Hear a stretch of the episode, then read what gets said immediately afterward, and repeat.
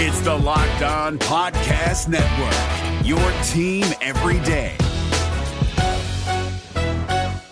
Jackson Gatlin here, host of the Monday edition Locked On NBA podcast. Every Monday, I cover the three biggest stories in the NBA with the local experts from Locked On. It's an awesome recap of the weekend of the NBA and a look at what's ahead. Mark your calendars on Monday to join me for Locked On NBA podcast, available on YouTube and wherever you get your podcasts.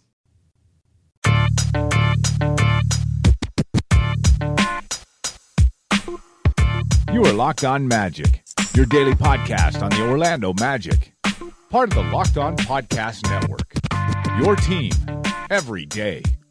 Hello, everyone. This is Philip Rossman Reich of Orlando Magic Daily and Locked On Magic. You are now watching the Orlando Magic Daily Facebook Live, or if you're not watching it, you're listening to it on Locked On Magic. Today is November 5th, 2017. It will eventually be November 6th, 2017.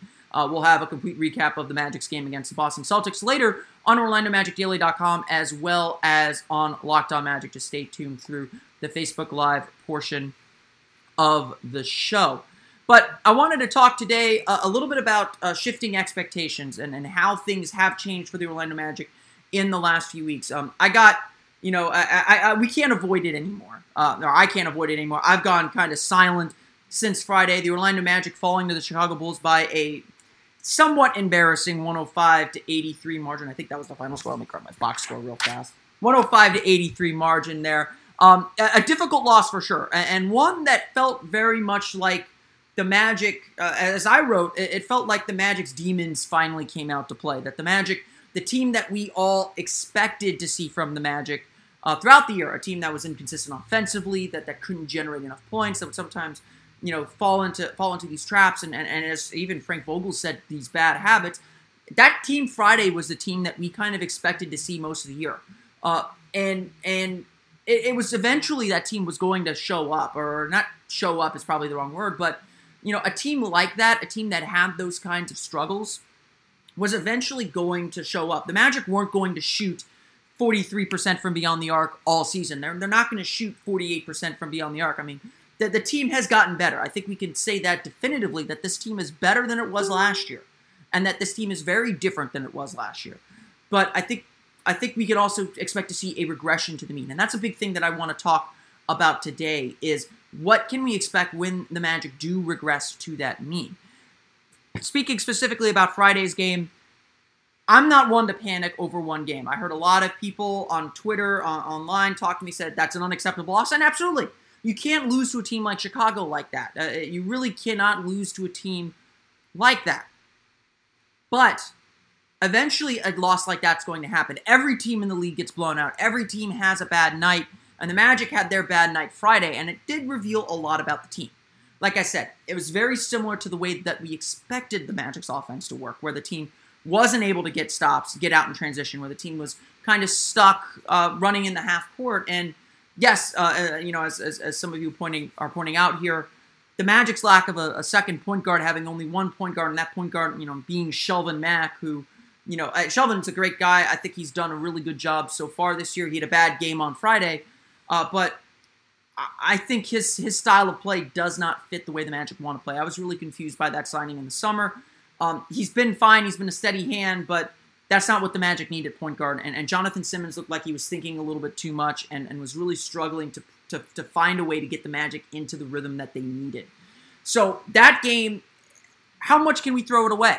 I think that's the, the million, billion dollar question right now. How much stock should we put in that Chicago game? And my answer right now is don't put much into it. The Magic have played nine games now. Six of them have been really good. One of them, the Charlotte game, was the first game where the Magic really looked like they struggled, and yet they they found a way to reel themselves back in and give themselves a chance to win that game. Remember, it was a three point game with about six seven minutes to play. And Charlotte's a very good team. You can see them; they're right here in second place in the Southeast Division.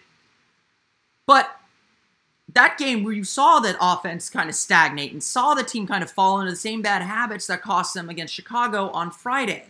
And and and and on Friday, the Magic couldn't reel themselves back in, couldn't get themselves back together, and they kind of let go of the rope for the first time. And and and, and every team's going to have that during the course of the year. And so the, the question is, how do they respond tonight, Sunday night, against the Boston Celtics, a team that's very, very good defensively, that I expect is going to challenge the Magic defensively in a way that no team has challenged them defensively so so far.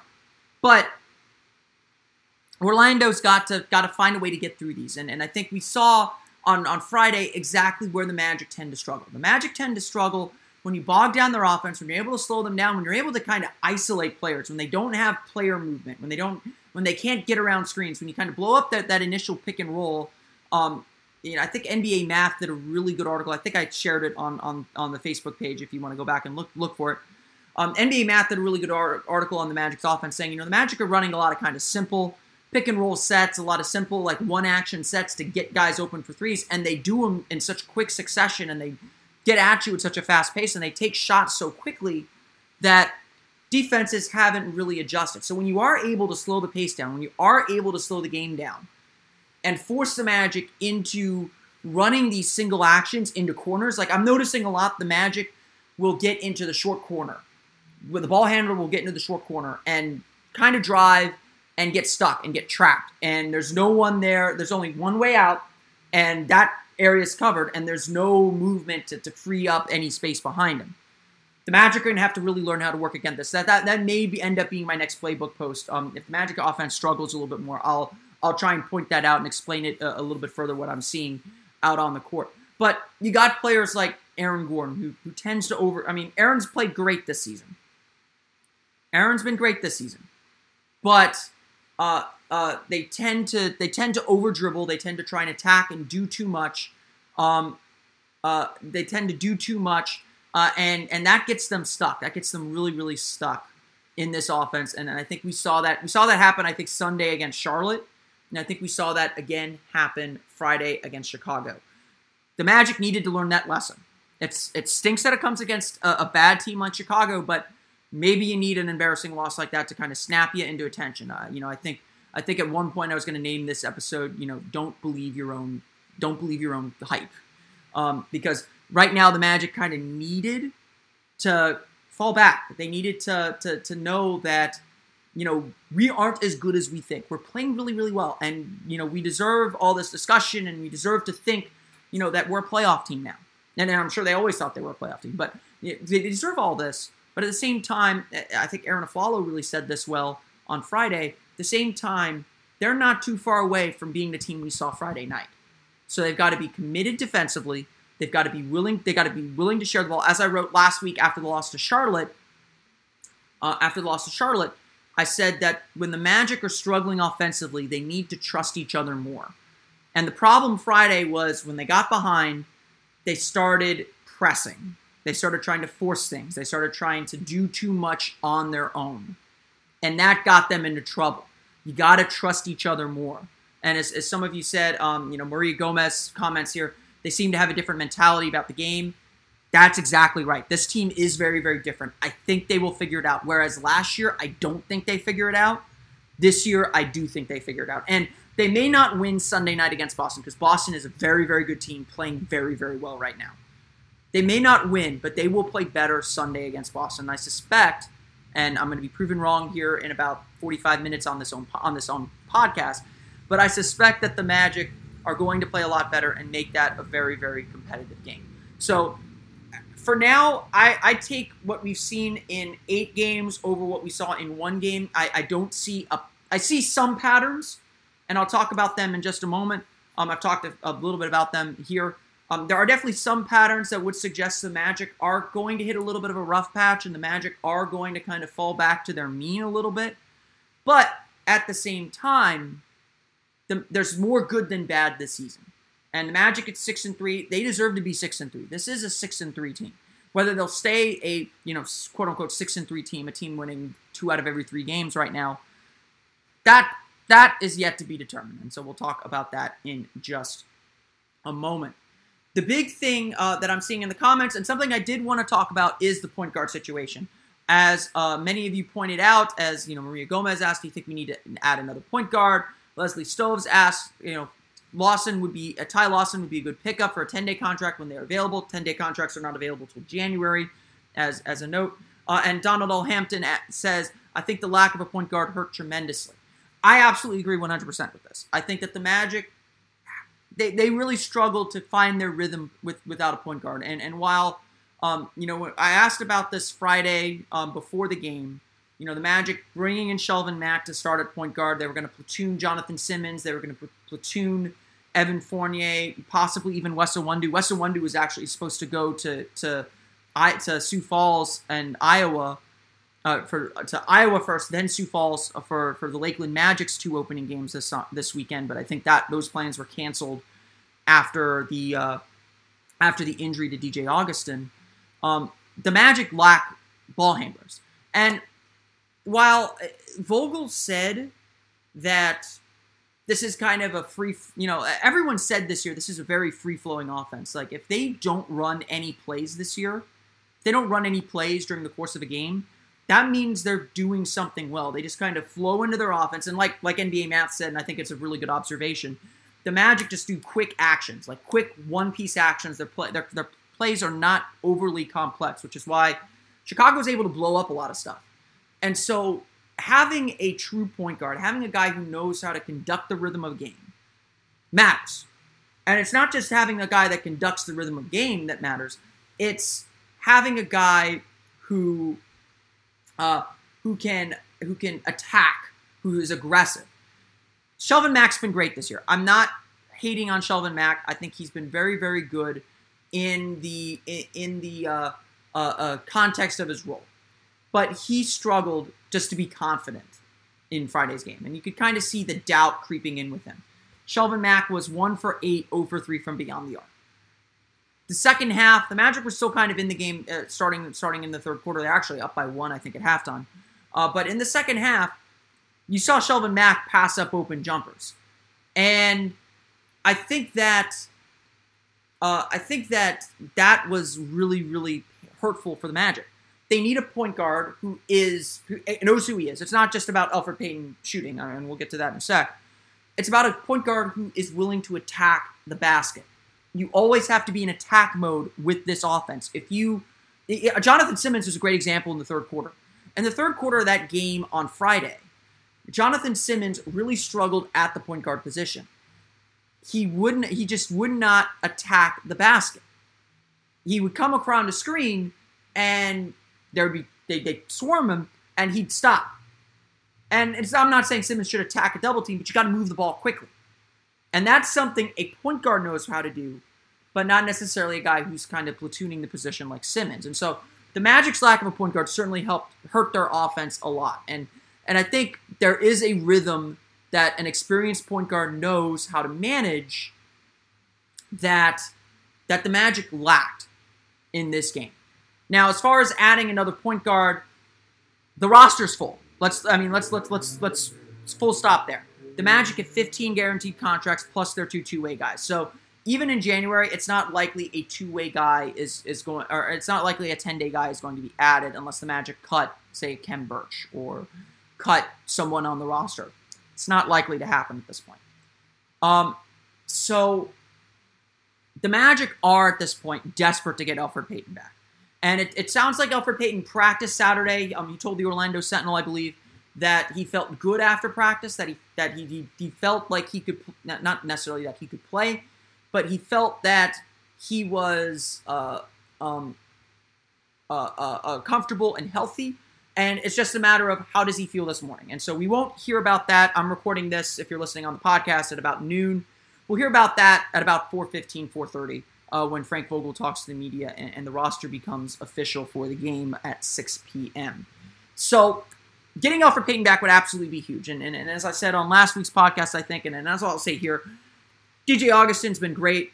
Elfrid Payton is a better point guard, and I think he, he helps this team a lot more, even without the shooting. You may see the offensive numbers dip a little bit, um, but defensively, I think he'll be he, he's he'll he'd be a lot better. And I think um, just getting the team into its flow will be a lot better with Elfrid Payton because Elfrid Payton just attacks the basket a lot better and I think that'll help spread the floor for the Magic shooters and, and help them kind of keep this this hot shooting up. Um, I think another factor again in Friday's game was the Magic missed a lot of open shots early on, and you could feel that the pre- they were starting to press when they started missing those shots, shots that they normally make, and so that's why another reason why I kind of attribute it to a bad day. They just kind of had to fall back to the mean day, and it just happened all in once. I mean, they're probably not going to shoot 10 for 35 from three again with the looks they were getting. But in any case, back to the point guard discussion. Uh, having a you know you're even though the Magic just don't run an offense that's very point guard dependent, getting into that rhythm, getting into that tempo that they want, getting organized, that's absolutely something that they need a point guard for. That they absolutely need Elfrid Payton for. And so the Magic are hoping that they get Elfrid Payton back. I think that they will. Uh, and, and I think that will bring balance back to the roster. That will help kind of get everyone in the right spot. When things do get tough, they'll have Shelvin Mack off the bench, who I think attacks bench players better.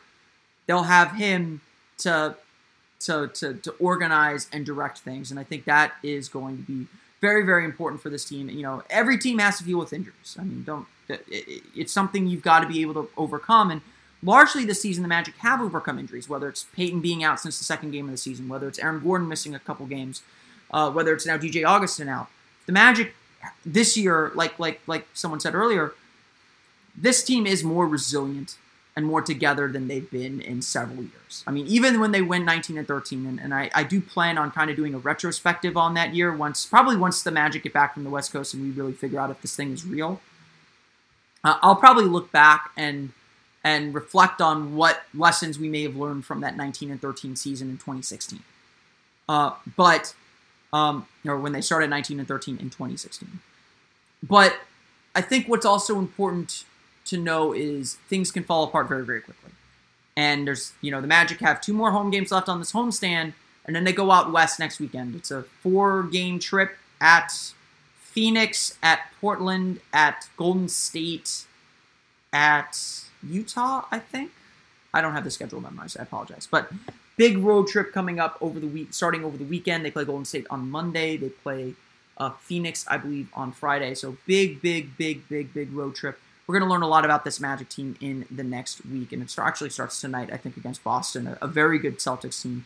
Don't think the Magic have to win that game, but I do think they have to show themselves well and, and kind of make a statement that, yeah, we're going to compete in this. We can compete in this Eastern Conference, or we'll be a dangerous team all year long. Um, Leslie Stokes comments: EP is important. He is the floor general offensively and defensively. The Magic needed that versus the Bulls. Agree, hundred percent on that point. Um, I think I think you know, it's been strange. I think that a there's a lot of people, and, and it's it's a fair criticism. I mean, and I'm not saying that Elfrid Payton you should give him a five year extension and and keep him, um, and, and keep him there.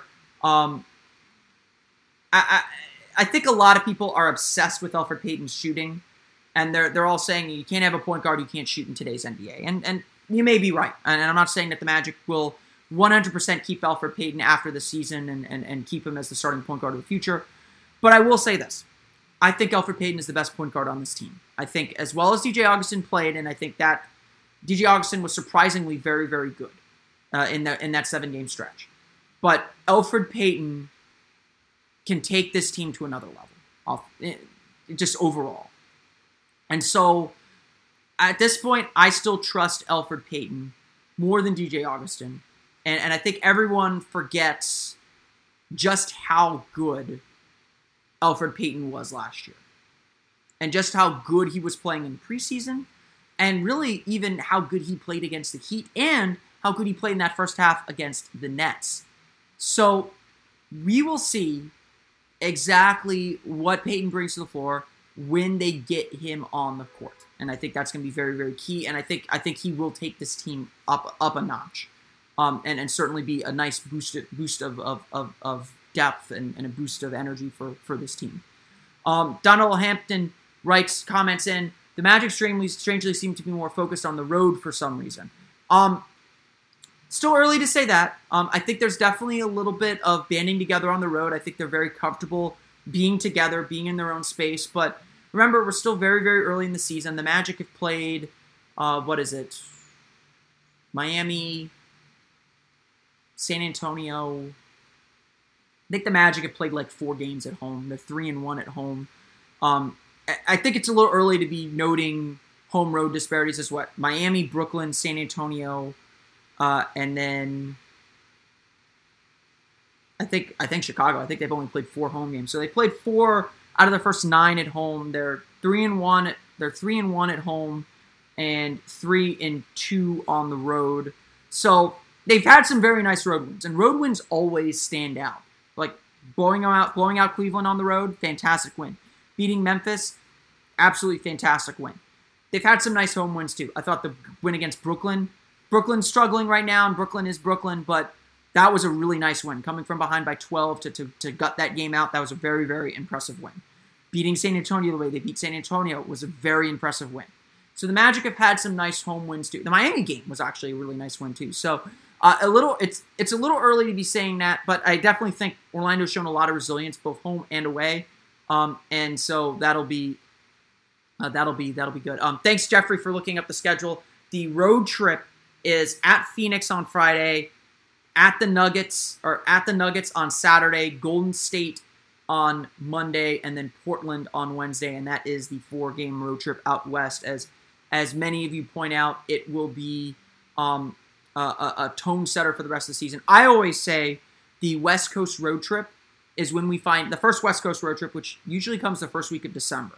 It's earlier this year because of the schedule change, but it, it's even earlier than that. It's even earlier than it normally would come in, in the course of a season, um, not just the calendar year.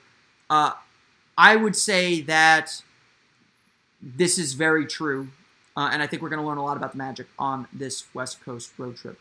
Um, the NBA playoffs are right around the corner, and Locked On NBA is here daily to keep you caught up with all the late season drama. Every Monday, Jackson Gatlin rounds up the three biggest stories around the league, helping to break down the NBA playoffs. Mark your calendars to listen to Locked On NBA every Monday to be up to date.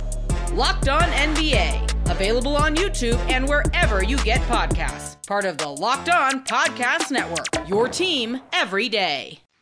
Mark Mark NG writes Payton might be better on defensive end, but will probably affect spacing on the offensive end. Um, see, that's that's kind of where, yeah, he might affect spacing on the offensive end, but honestly, the fact now that Nikola Vucevic and Aaron Gordon can shoot, now that they're both now that they're both three point shooters, um, I think that allows Payton a lot more freedom and space. I mean, we're seeing it. Look at the way Evan Fournier drives to the basket now. When, when, when you're watching tonight's game, look at the Evan Fournier Nikola Vucevic pick and roll. Um, we saw this a lot against Charlotte, actually. They'll run a pick and roll with Vucevic. Vucevic will pop out the three point line, and you'll see the center not come and close the lane down. He'll, he'll kind of stay shaded on Vucevic. And that gives an open lane to Fournier. I think the same thing's going to happen to Payton. It's okay to have one non-shooter on the floor. And it's usually your center. Usually, usually your center is the non-shooter. But because the Magic can go four out and even five out in some sets, that gives a lot more space for Payton to attack the basket. So I'm not as concerned about Payton's spacing. Um, as, as I've said to many people who've said, "Oh, you can't start Payton. He's you know you can't shoot the ball." And there, yeah, there's a legitimate concern that yeah, he, will cause some spacing issues, especially when he doesn't have the ball. You're going to take the ball out of Evan's hands. You're going to take the ball out of Aaron's hands a little bit. Um, but I, I, I think that with Elfrid Payton, I'm more concerned about his defense than his off than his scoring at this than his shooting at this point. I think Payton will make enough jumpers to keep defenses honest, and even then, he knows how to create how to how to create space on drives to get looks that that that help him and cause the defense to collapse around him. So I think I'm not concerned about Payton and his return as much as anyone else. Um, uh, as, uh, that's the point that Donald made. I think Vucevic and Gordon shooting better from the outside helps absorb the shooting uh, deficiency with Payton. Um, right now, uh, one more question, another question here. Uh, Jamek Foster asks, "Do you think we should get more TV time, ESPN or TNT?" Um, I think that's coming. Uh, I, I, I pitched an article to, to the Orlando Magic Daily crew to pick a Magic game to put on national TV. If you have any suggestions for Magic games that should be on national TV, just follow the national TV rules. Um, send them in. I, I haven't looked at the schedule to say, you know, this would be a good national TV game. I'd take this game off or, or whatever the case may be. Um, they usually don't start flexing games until January um, when the playoffs get a little more serious. Right now, with the season just starting and, and everything kind of in flux, ESPN and TNT tend to stick with the known commodities. So you see a lot of Knicks, you'll see a lot of Lakers, you know, see a lot of the superstars. The Magic don't have superstars yet. But if the Magic keep winning, if the Magic stay in the playoff race, we will see the Magic flipped onto an ESPN game very, very soon. Um, unfortunately, Alvaro, both the Magic's games against the Warriors, I think, are on Mondays uh, this year. So that's not a national TV window date, and that, they're actually playing. They play Golden State November thirteenth, which is which is uh, oh no, that's Tuesday. Sorry, sorry, that game's Tuesday. Um, they play, or I don't know what day. I don't know what day anything is anymore. Um, no, it is Monday. Monday is the thirteenth. I don't know what day. I don't know what day anything is anymore. Um, but yeah, it is Monday. So so they play Monday against the the Warriors in Golden State, and then they play December first against the Warriors. So I don't think that game will be switched on to national TV. Um, I, I, I, don't think that that is um, uh, something that that that they'll do. But again, look look to January, look to February, look to March. If the Magic are still in the playoff race, you'll see them. I think you'll see them uh, flexed into a game. I don't think we'll see a TNT game this year. Um, TNT likes to do the big names because they're, they're they're they're they're definitely a more national brand audience. Where ESPN, I think, doesn't mind not bringing in everyone into the national audience for every single one of the broadcasts because they have so many. But I, I think we'll see the Magic flexed into a TNT into a national TV game at some point this year, um, probably in January, February. I don't think we'll see one before that, before Christmas uh, at, at, all. Um, one final question before we move into, I think, the main topic I want to talk about today. Uh, Chris Knight asks, "Do you think Isaac will play more at the five later this season?" Only against particular lineups. I don't think we'll see Jonathan Isaac playing center at all this season. Um, I, I, I think they really like his defensive instincts. I think that if the matchup called for it, they'd feel comfortable doing it. But I don't think it's something they specifically want to try this year. Um, a lot of people have wondered when are the Magic going to try the Isaac Gordon lineup? And I didn't expect to see it this soon, but the Magic have done I've been really smart about managing it. Usually with about two minutes left in the second quarter, they'll take Ross or Simmons out and put Isaac and Gordon in at the three or three and four um, to end the first half. So you're seeing limited minutes where they're on the court together. Um, you'll definitely see limited minutes where they're on the court together, uh, but it's not something they're looking to do full time quite yet. It's not something that they they want to put out there for meaningful minutes. It's something they're experimenting with. They are experimenting with it but I don't think they want to go full bore into it quite yet. Not until Isaac's ready. It's all about how Isaac develops. And while his defense has been very, very good, um, I think that he still gets muscled around a little bit. I think they're a little leery about putting him out there against centers. Now, if they're playing the Warriors and the Warriors put Draymond Green at center, that's when you might see the lineup. It might be matchup dependent. It's not something the Magic will look to do specifically. But it is something that they may look to do as the matchup dictates, as, as they as if, if they feel like they need to to go up against it. As Isaac builds up some strength, as Isaac um, as Isaac gets more comfortable in the NBA, maybe they try it out once in a while in that like two minute stretch at the end of the first half.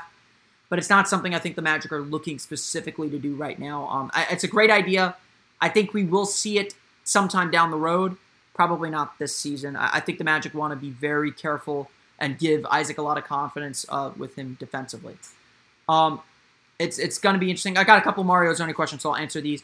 Mario Gomez, Maria Gomez, sorry, asks what's going on with Mario. He seems to be getting better. Leslie Stokes asks, I'm in- interested in seeing how the minutes of Afflalo and Mario are done.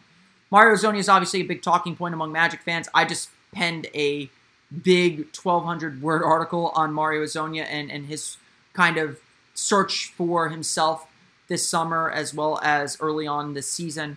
Um, yeah, the Magic obviously declined his team option. There are a lot of signals that that he want that his camp just wants to kind of get a fresh start and get out of here, um, which is fair. I think that's that's more than fair. Uh, Hezonja has been playing better this year. I, I, know he's averaging only four points per game, shooting 50% from beyond the arc, shooting a, a little bit better than 50% from the floor.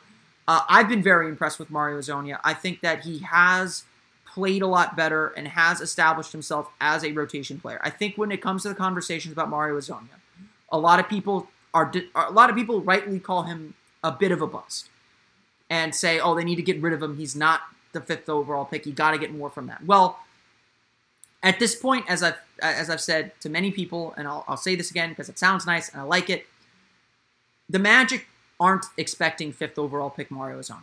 That is a sunk cost. The Magic are not getting that fifth pick overall pick back. It's Mario Hezonja. And you can't treat Mario Hezonja like he's fifth overall pick Mario Hezonja he may have that talent. He may have, he may have that potential still, and, and who knows what he could be. He's still very, very young. But the Magic as a team and as an organization cannot expect him to be fifth overall pick Mario Hezonja and judge him through those lenses.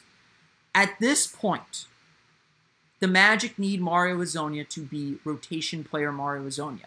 He needs to be able to carve out a role and do more positive things than negative things. And if you ask me, Hezonja has done more positive things than negative things. And I think that, you know, if the Magic are currently running a nine man rotation, he is man number 10. We've seen him enter the rotation on occasion. He's been a good spot spot minutes guy for the team when they're when they're a little shorthanded. He has done some really good things. He's making open shots, which is thing number one for Mario Hezonja. He's got to make open shots. He's been patient attacking when he's gotten the chance to attack. He's been better defensively, although I think the Magic still tend to hide him a little bit. Um, and uh, and I think that the Magic have done well to, to put Hezonja in positions to succeed. It may not be the success everyone wants him to have, but he has played better, and I think he has contributed contributed positively to this team. Now, whether that's enough to keep him on the floor is another question. He still does make mistakes, and I think uh, we saw a little bit Friday that Arron Afflalo is starting to get more minutes. That just that, that steadier hand in those situations um, are are definitely uh, that the steadier hand is definitely something the Magic are looking for. So uh, is going to have to fight. He's going to have to continue to prove himself every practice, every game that he should be on the floor. And yeah, he's going to make some mistakes he's got to play through them and he's got to continue to find ways to make a positive impact. I think generally this year he has made a positive impact. I think he has been good this year for what the Magic have asked him to do. Um, but he's still got a long way to go, and, and unfortunately, probably not going to happen with the Magic after this season. Uh, one more question I saw from Donald Hampton. I want to see more Speights and less Biyombo. Biyombo isn't giving us anything defensively anyway. Everyone's harsh on Biyombo too for the same reasons they're kind of harsh with with Hezonja. Um, it's it's a bad contract. He's never going to live up to that contract, so you just got to get the most that you can out of him. I actually think Biyombo is playing well. Didn't play well Friday, and I think there are definitely situations, and I think this is something Vogel is still figuring out. Um, there are definitely still situations where the Magic need to go to Marreese Speights. Friday was a perfect example where the Magic needed to go to Marreese Speights earlier. Um, Vogel said that he went to Speights when he at the appropriate time. That I think that's coach speak. Sunday's game against Charlotte, I thought was an appropriate time to go to Marreese Speights, and I think the Magic needed to go to Speights in that game. Essentially, when the Magic's offense is struggling, when they aren't getting the ball movement, when they aren't, especially that second unit, and they're really struggling to get things going, that's when you turn to Speights. That's why you sign Speights. And it's not that Biyombo's playing poorly. But there are definitely times when teams are able to congest the paint a little bit more because Biyombo's in the game and let the center roam around. Um, the best example of this was the opener against Miami. When the Heat crushed that 17 point lead that the Magic had, it was while Biyombo was on the floor.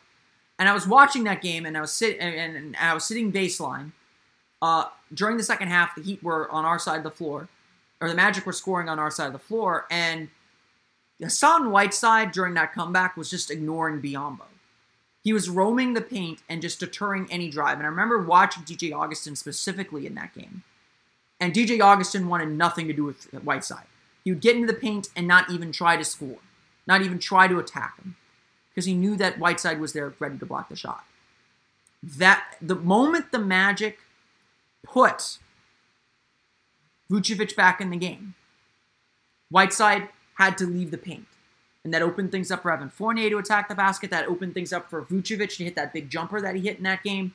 So having a jump shooting center does make a difference. And because Biyombo is such a non-factor offensively, when the offense is really struggling, when the offense is really, really, really struggling, that's when you have to turn to Speights. When it comes to rotation questions, we are nine games into the season.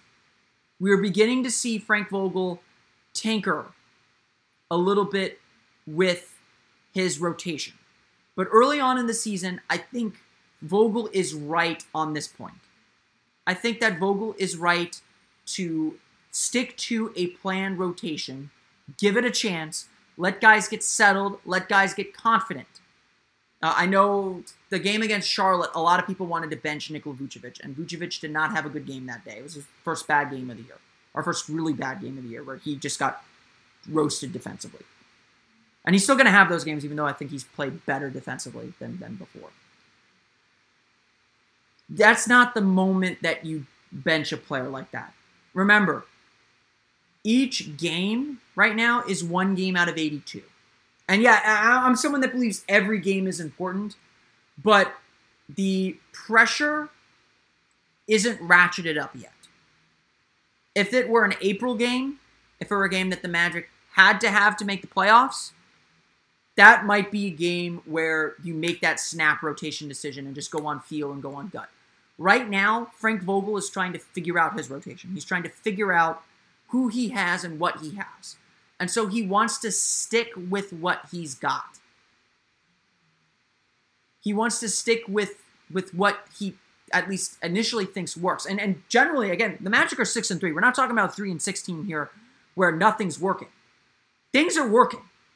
So you don't want to lose confidence in a guy too quickly. You don't want to take confidence away from a guy too quickly.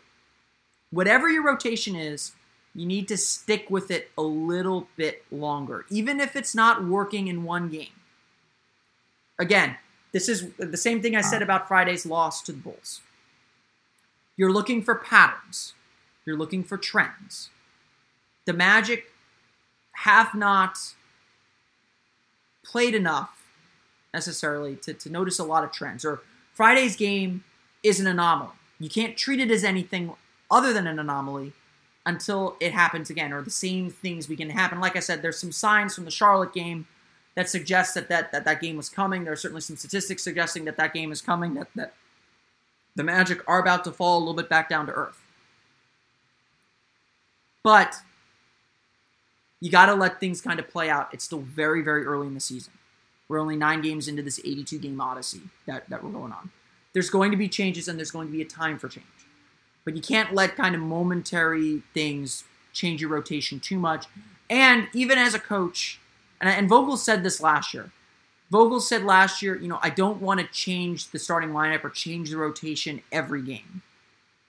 I need to let things settle in. I need to let you know some statistics become significant, and then make some decisions. And he probably he didn't say statistics, but he needs to let things settle in a little bit before he makes changes.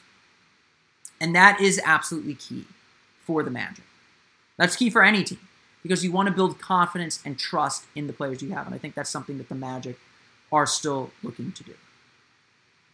Like I said, this episode I wanted to talk a little bit more about shifting expectations and the Orlando Magic's place in the Eastern Conference.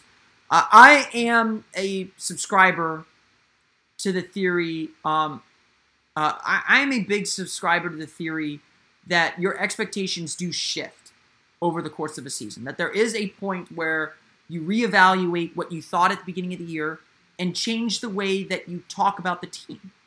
Um, and I think that is completely fair at the beginning of the, uh, like I, I, said this last week, and I, I, I really like this analogy, so I'm going to keep using it. Last week, I said, you know, I expect this team to win 35 games, be in the playoff race into April, you know, probably fall a couple games short. And if they do that, I'll consider a successful season. I thought I thought it was important for them to get back to where they were in 2016 and win 35 games. Nine games in now, I've seen a, I've seen a lot from this team, and this feels very different from 2016. It feels very real. It feels like there is something that is sustainable that this team has jumped up a notch. And early on this season, I would say that yes, my expectations have changed. That I believe that this is a playoff team and that this team should expect nothing less than the playoffs with the way they've started.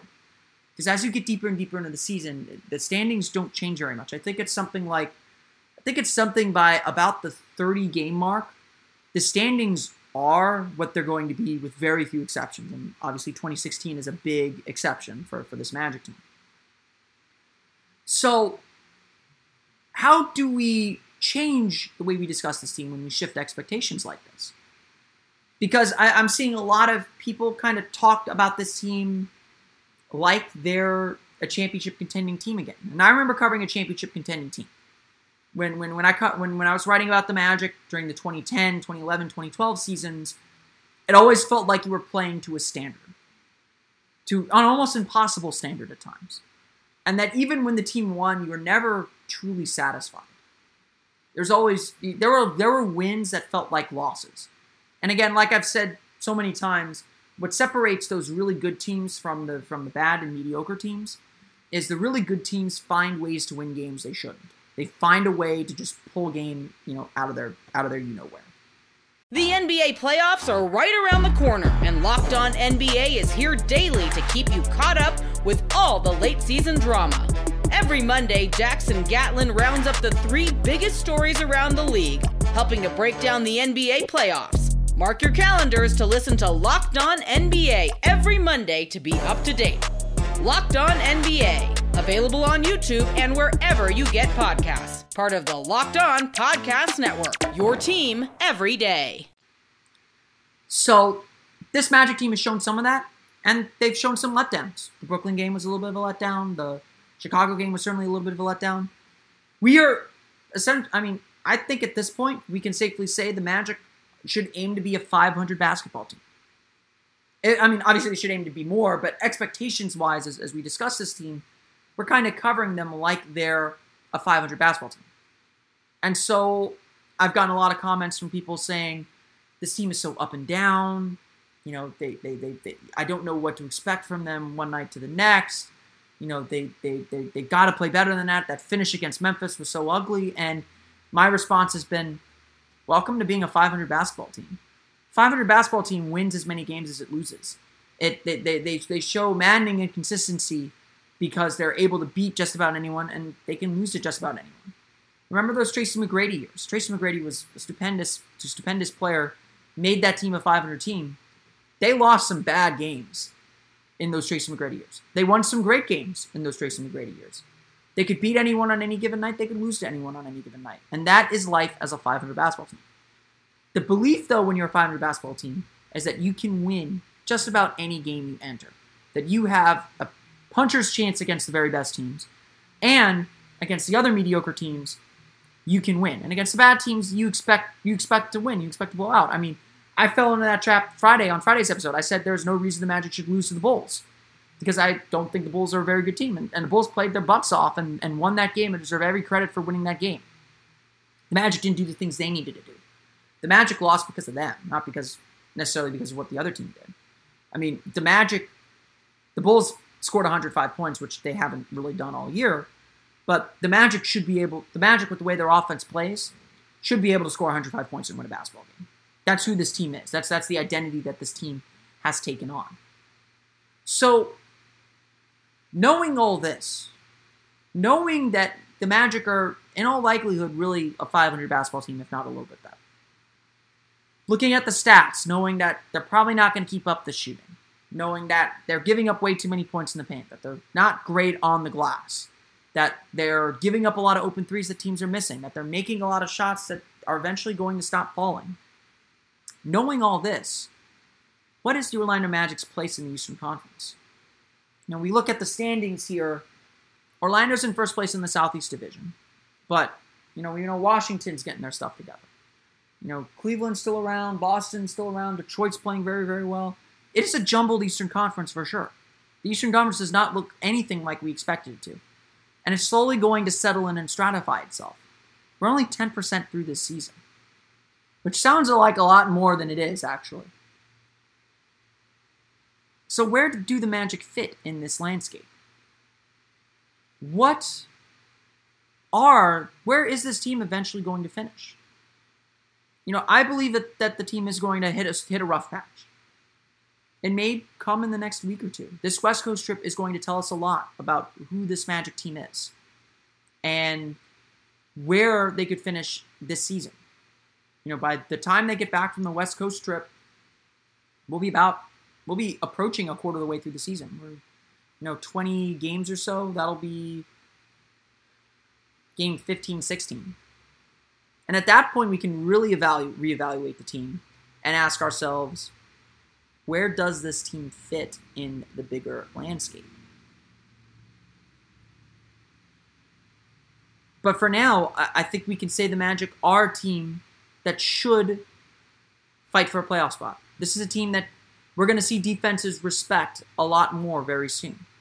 And they're going to they're going to throw different wrinkles at this Magic team to stop them. And uh, the Magic may struggle with them. Or the Magic may thrive. They may be better than we all expected. They may end up fighting for home court advantage. Who knows? We're still so early in the season. But things are going to change for this Magic team. The one thing that shouldn't change is their ability to fight for a playoff spot. I think we can talk legitimately about the playoffs now, even in November, and set that as a goal.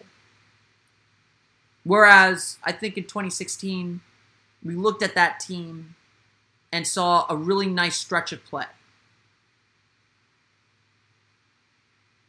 It's a really nice stretch of play in December. They played really, really well and got out to that fast start. But we didn't all quite believe. And when the losses started piling up, it hurt. And certainly at that point, I think the Magic, when they were 19 13, were fourth in the Eastern Conference. At that point, yeah, the playoffs were an expectation, and yeah, the team fell short. And I would still call that season a success because I, didn't expect the Magic to make the playoffs even when they were playing as well as they were. This year does feel very different. This year, the Magic have beaten some very good teams. This year, the Magic have a real set identity with really few flaws. You know, maybe some regression to the mean, but we're, we're approaching game 10. Things are becoming normal. And at 6 and 3, you know, 6 and 4, 7 and 3, somewhere in there, there's a lot to believe in with this Magic team. again. And while I don't think the Magic are title contenders, and, and I think tonight's game against Boston is going to be a good test to show where the Magic are in comparison to those title contenders in the Eastern Conference. The Cleveland game, I don't think was really. I don't even think the San Antonio game was. This is a this is a Boston team that is fully healthy and playing lights out right now. Seven game win streak. Um, they the, the way they played against Oklahoma City coming back was was fantastic. They are they are they are a legit team and their defense is very very good. If the Magic can score against this defense, we'll really have something. But the Magic are still carving themselves out. They are still getting themselves to a comfortable place. And I think it is important to remember what Arron Afflalo said after Friday's game. We are capable of beating anybody. But if we don't play with focus and intensity, we can lose anybody too. This team isn't so different from last year's team. That's important to remember. There are still a lot of the same players with a lot of the same demons and a lot of the same habits. And while the Magic have done a good job pushing those habits aside and playing better overall, there is still a lot that can go wrong this season. So the Magic have to be vigilant, have to be focused, and have to be aggressive in order to secure that spot in the Eastern Conference. The NBA playoffs are right around the corner, and Locked On NBA is here daily to keep you caught up with all the late season drama. Every Monday, Jackson Gatlin rounds up the three biggest stories around the league, helping to break down the NBA playoffs. Mark your calendars to listen to Locked On NBA every Monday to be up to date. Locked On NBA, available on YouTube and wherever you get podcasts part of the Locked On Podcast Network. Your team every day. I want to thank everyone for watching today's Facebook Live. Again, we're going to try and do this every Sunday at noon Eastern Time. Hope everyone enjoyed that extra hour of sleep last night. Uh, but we're going to try and do this every Sunday at noon Eastern Time.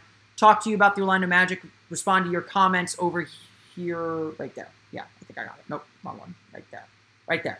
Um, uh, respond to your comments here on the Facebook Live. Of course, if you're listening to this on Locked On Magic, you can join us every Sunday on the Facebook Live at facebook.com slash Orlando Magic Daily. That's Sundays at noon is the plan. Uh, pay attention to to the social media, uh, Twitter, Twitter especially, at Locked On Magic, at O Magic Daily.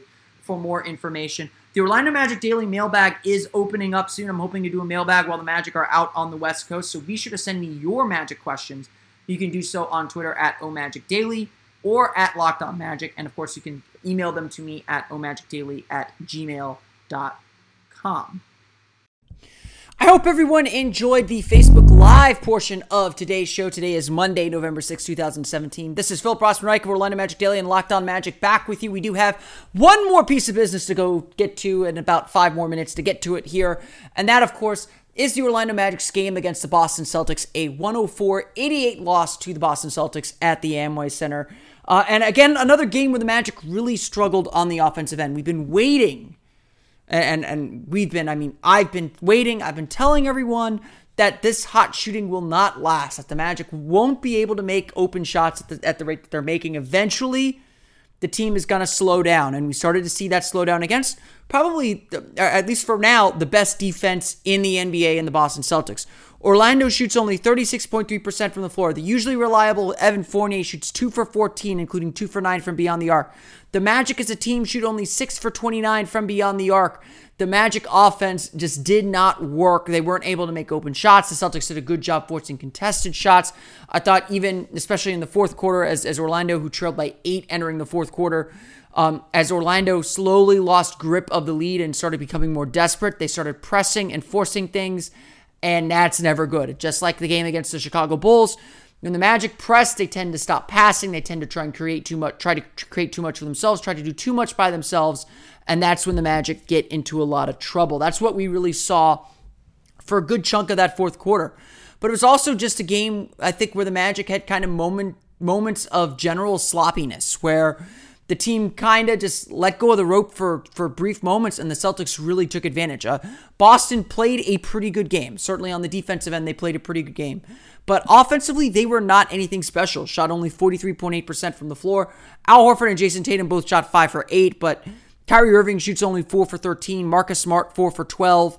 Uh, the Magic did a lot of really good things. Uh, I, I, I do think that their defense kept them in the game, kept them uh, uh, kept them from, uh, kept or at least kept them close and gave them a real opportunity to win. Uh, you know, the Magic I think had the lead down to four on several occasions in the third quarter. They were the Magic were playing uphill pretty much from the end of the first quarter on to, to the end of the game. They were they were uh, uh, uh, trying to get themselves back into the game, but never could quite get themselves over the hump. And eventually, in the fourth quarter, the Magic kind of let go of the rope, and and that ten that can happen, and that I think is the ex- explanation for the deficit. So while the Magic offense certainly wasn't it was was probably about as efficient or effective as it was Friday night. I don't think that the deficit reflects how big the how or how big the margin of victory actually was, or how big the margin between these two teams actually was. The fact of the matter is, the Celtics are much more sure of themselves, much more confident, especially in their own defense, uh, and and the Magic aren't right now. Right now, the Magic are struggling to find themselves, struggling to get into that rhythm, struggling to rediscover that rhythm that worked so well for the first eight games. And the last two, they just haven't had it. Some of that's certainly attributable to the point guard position, which, which is definitely still in flux. Orlando started Jonathan Simmons at point guard this game with Elfrid Payton still out with a hamstring injury. It looks like Elfrid Payton will be back Wednesday but uh, they decided to hold him out one more game, give him two more days of two more days of practice time and rest before they the Magic play the New York Knicks on Wednesday. So the Magic gave Payton the night gave Payton another night to, to recover. So Jonathan Simmons started at point guard, and the Magic hoped that putting him on Kyrie Irving would help slow him down, and it largely did. But Simmons got into foul trouble early on. He he spent most of the game in foul trouble, actually playing only 21 minutes in the game. Uh, and and that definitely took away from the Magic. Uh, there's no doubt that the Magic are missing a true point guard on the roster. And it's not that Shelvin Mack played horrible. I thought Shelvin Mack was, was actually pretty good. Eight points, three for eight shooting on the game. Shelvin Mack should not be playing starters minutes. He should not be playing up against guys like Kyrie Irving. Against bench point guards, he more than holds his own and and at least gets you a wash. And, and I think that's where Mack is really good. He holds the boat steady with second units. He is not a player that the Magic should be relying on heavily for starters minutes and in the starting lineup. Shelvin Mack playing more minutes than Jonathan Simmons, actually at 23 47 for the game. So the foul trouble of Jonathan Simmons really put the Magic behind the eight ball. But aside from that, Simmons definitely is not a point guard. Um, it's very clear he doesn't quite get the magic into the offense that they need. And this is very much a rhythm offense. As, as I noted, I think a few days ago, Orlando wants to kind of flow, or I, am pretty sure I noted this on the Facebook Live, so maybe it wasn't a few days ago, but um, eh, eh, the Magic very much want to flow into their offense. They want to naturally proceed into their offense. Alfred Elfrid Payton said it during the during the preseason. If we don't run a play during the entire entire game, that means we're doing something pretty good. That means that means we're, we're getting into our offensive sets very naturally. And to do that, you either need to be attacking, which means you're getting stops and getting out in transition, or you need a point guard that pushes the pace and gets you into it. And, and unfortunately, while Simmons, I think, likes playing with pace and likes getting getting the ball up the floor, that's just not naturally what he does. And you can see that he's kind of thinking too much out there, trying to be something that he's really not. And I think even Evan Fournier said after the game that that's not who he is. He's not a point guard. We're asking him to do something that he's really never had to do at this level before. Uh, and it's certainly uh, it's certainly paying a price for the Orlando Magic right now. And and I think you can attribute at least some of these offensive struggles to that. But it's not an excuse. The Magic had themselves a chance to get in this game. They had opportunities to get back into it, and they could not get over that hump. They could not um, develop the the chemistry that they needed or, or, develop or make the shots that they needed at the end of the day. They would get an open look, it wouldn't go down. They would um, get uh, a crease, take it, get into the paint, get crowded, turn the ball over, miss a mid range shot. Stuff like that just kept on happening. In the third quarter, Orlando did play some nice offense. I thought they got the ball moving a lot better, got some open shots, and it paid dividends. I mean, there's a reason why they scored 31 points in that quarter. But the Magic could never repeat it 20 in the first, 18 in the second, 19 in the fourth. Orlando needed some offense tonight, and they couldn't get it. Uh, I think Frank Vogel said it really well after the game. We played defense decently enough. And again, this is a team with the way that they've played this year. If they score 104 points, you expect them to be able to win that game. The Magic just could not keep up themselves. They could not get the ball moving. They, they, they couldn't get the stops that they needed to really generate easy offense, uh, for the most part, at least. Uh, and, and they really hurt themselves and, and bit themselves in, in the foot. Um, that is not to give any takeaway any credit from the Celtics. I think the Celtics had a big part to do with that, uh, but the Magic just could not get out of their own way or could not get the get the buckets that they needed. Uh, it, it, just it comes down to that simply. You need to make shots. The Magic didn't make shots tonight, uh, and or Sunday night. So definitely a lot of work still to do for Orlando. They got to find a way to they got to find a way to play through these periods when they go cold. They got to find a way to to generate offense when it's not coming easily. That's that's always been a problem this season for the Magic. It, it was a problem in Charlotte. It was a problem against Chicago. How they respond to that and and whether they can tighten up their defense enough, getting offensive rebounds, preventing these spurts, especially at the end of quarters. I think Boston did a great job attacking at the end of the second and third quarters to really put this game out of reach from the Magic and and and make their life hard.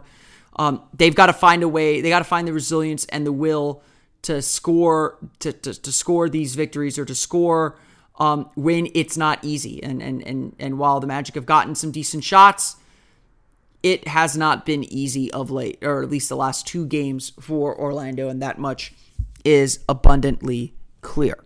Just to run through some final stats for you again. Aaron Gordon, 18 points, 12 rebounds, 6 for 13 shooting. Really good, solid, aggressive game for him. He had his moments where he really shined, took over the game, got to the basket, made made his jumper.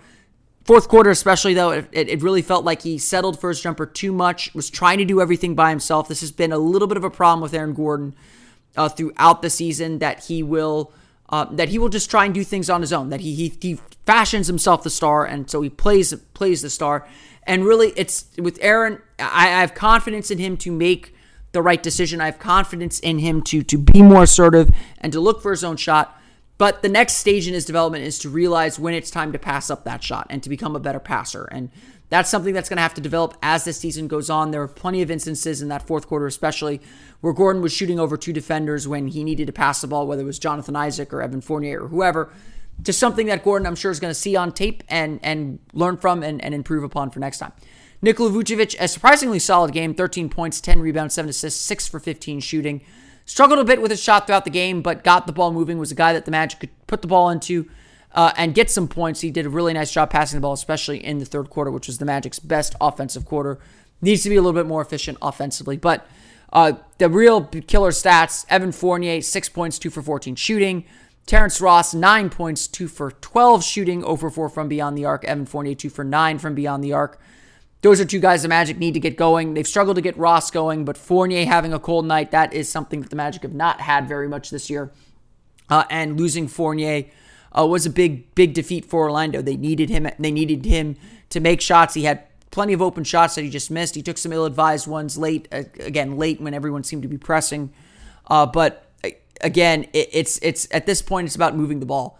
Um, I, I don't care how many threes the Magic take if I'm if I'm Frank Vogel. I care about the quality of those three pointers. If they're coming off the dribble, they're uh, not in transition, they're probably bad three pointers. If they're coming off of passes, they're probably good three pointers. The Magic took too many of those bad three pointers, I thought, in this game, uh, trying to force their way back into the game. Not a lot of dribble penetration, not a lot of making the defense move. When they did get in the paint, when they did make the defense move, they tried to force it over the defense rather than finding the open man. And then on the occasions they did find the open man, they didn't they didn't score. And and sometimes you just have to live with that. So the Magic fall to the Boston Celtics 104 to 88 at the Amway Center. They're now 6 and 4 through the first 10 games. Not a bad record. I think Magic fans should feel still feel very good about this team. There's more good than bad to start this season, which I think is a very, very positive sign for the Magic for the first 10 games. They are regressing to their mean a little bit. They're falling back down to earth just a little bit, but help seems to be on the way. I think the Magic getting Elfrid Payton back will be a huge, huge thing for this Orlando team. Not just to have another point guard, but I think Elfrid Payton's still the best point guard on this team. So I think that he will boost the team uh, dramatically now that they actually can space the floor for him. So will be interesting to see how the Magic fare against the New York Knicks. Got a couple days of practice before that. We'll be back with Orlando Magic with uh, Locked On Magic to talk about that uh, coming up in the next few days. Remember, you can follow the podcast on Twitter at Locked On Magic as well as like us on Facebook at Locked On Magic, and be sure to subscribe to the podcast on iTunes, Stitcher, and TuneIn. Um, if they're not updating on Stitcher or TuneIn, please let me know. You can contact me at Locked On Magic.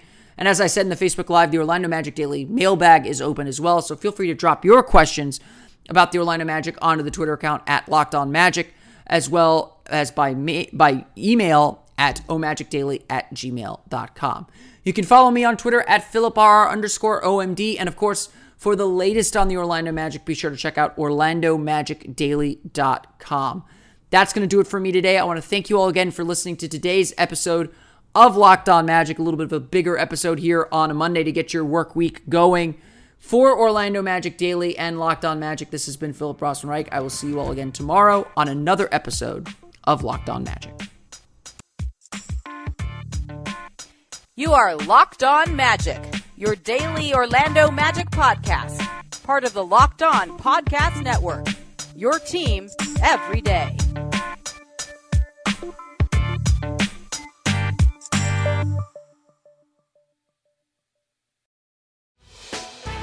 Hey, Prime members, you can listen to this Locked On podcast ad free on Amazon Music. Download the Amazon Music app today.